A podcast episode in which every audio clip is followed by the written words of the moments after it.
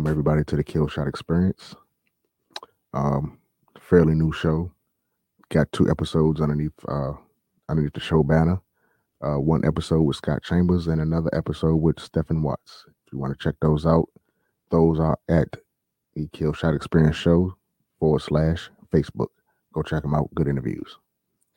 But if you're listening to this right now, you know what the EFED is. And if you know what the EFED is and you're listening to this right now, you probably know about the EFED World Cup going on at EWN, thrown by Grant Miller. Shout out to my brother Grant.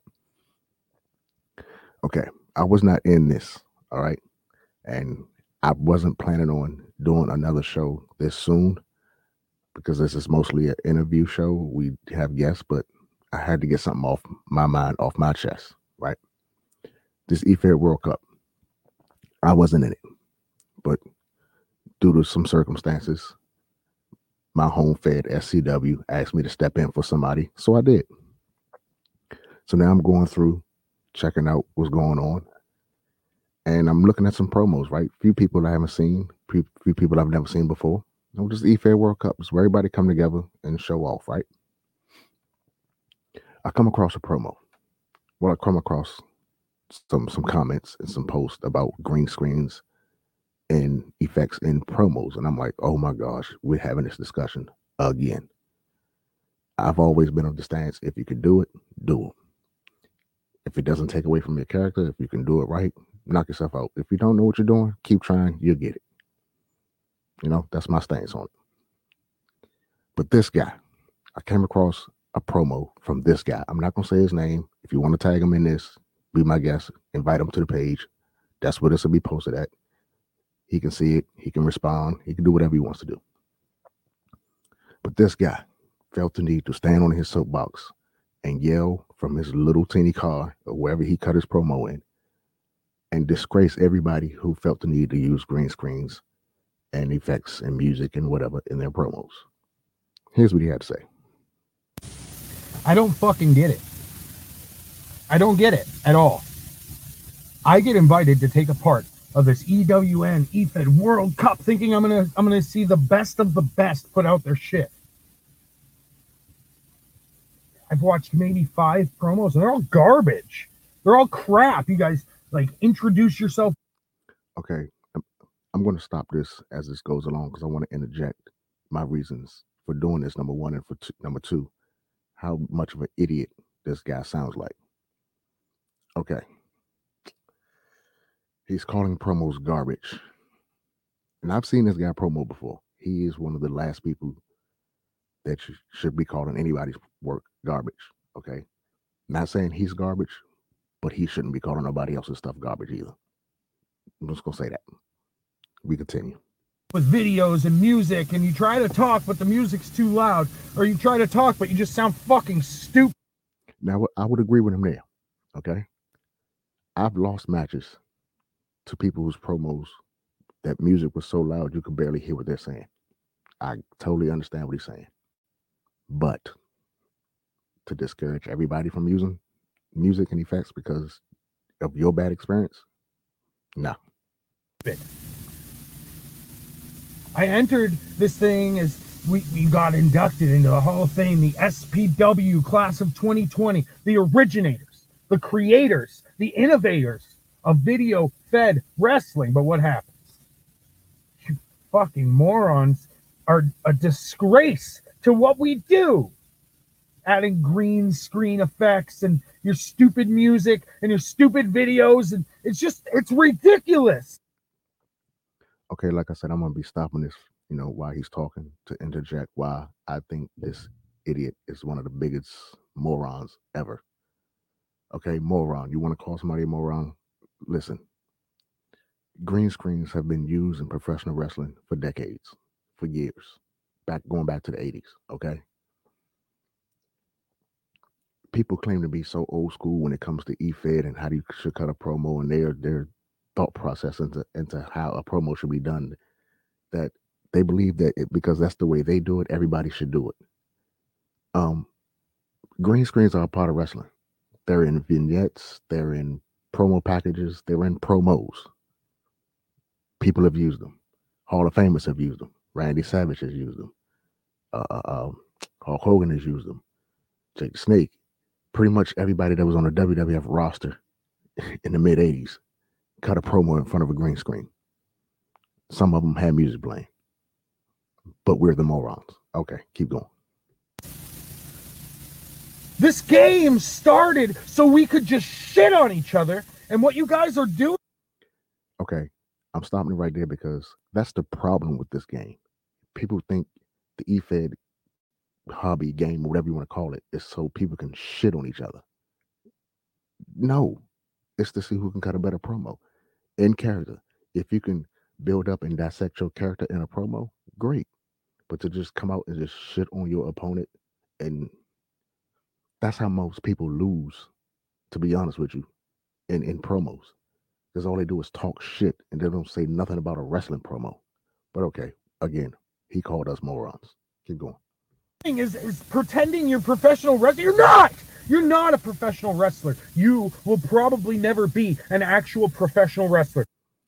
The biggest contradiction he said this whole, whatever you want to call this promo, is that we're not professional wrestlers. So we shouldn't cut promos like we're professional wrestlers. I'm dumbass.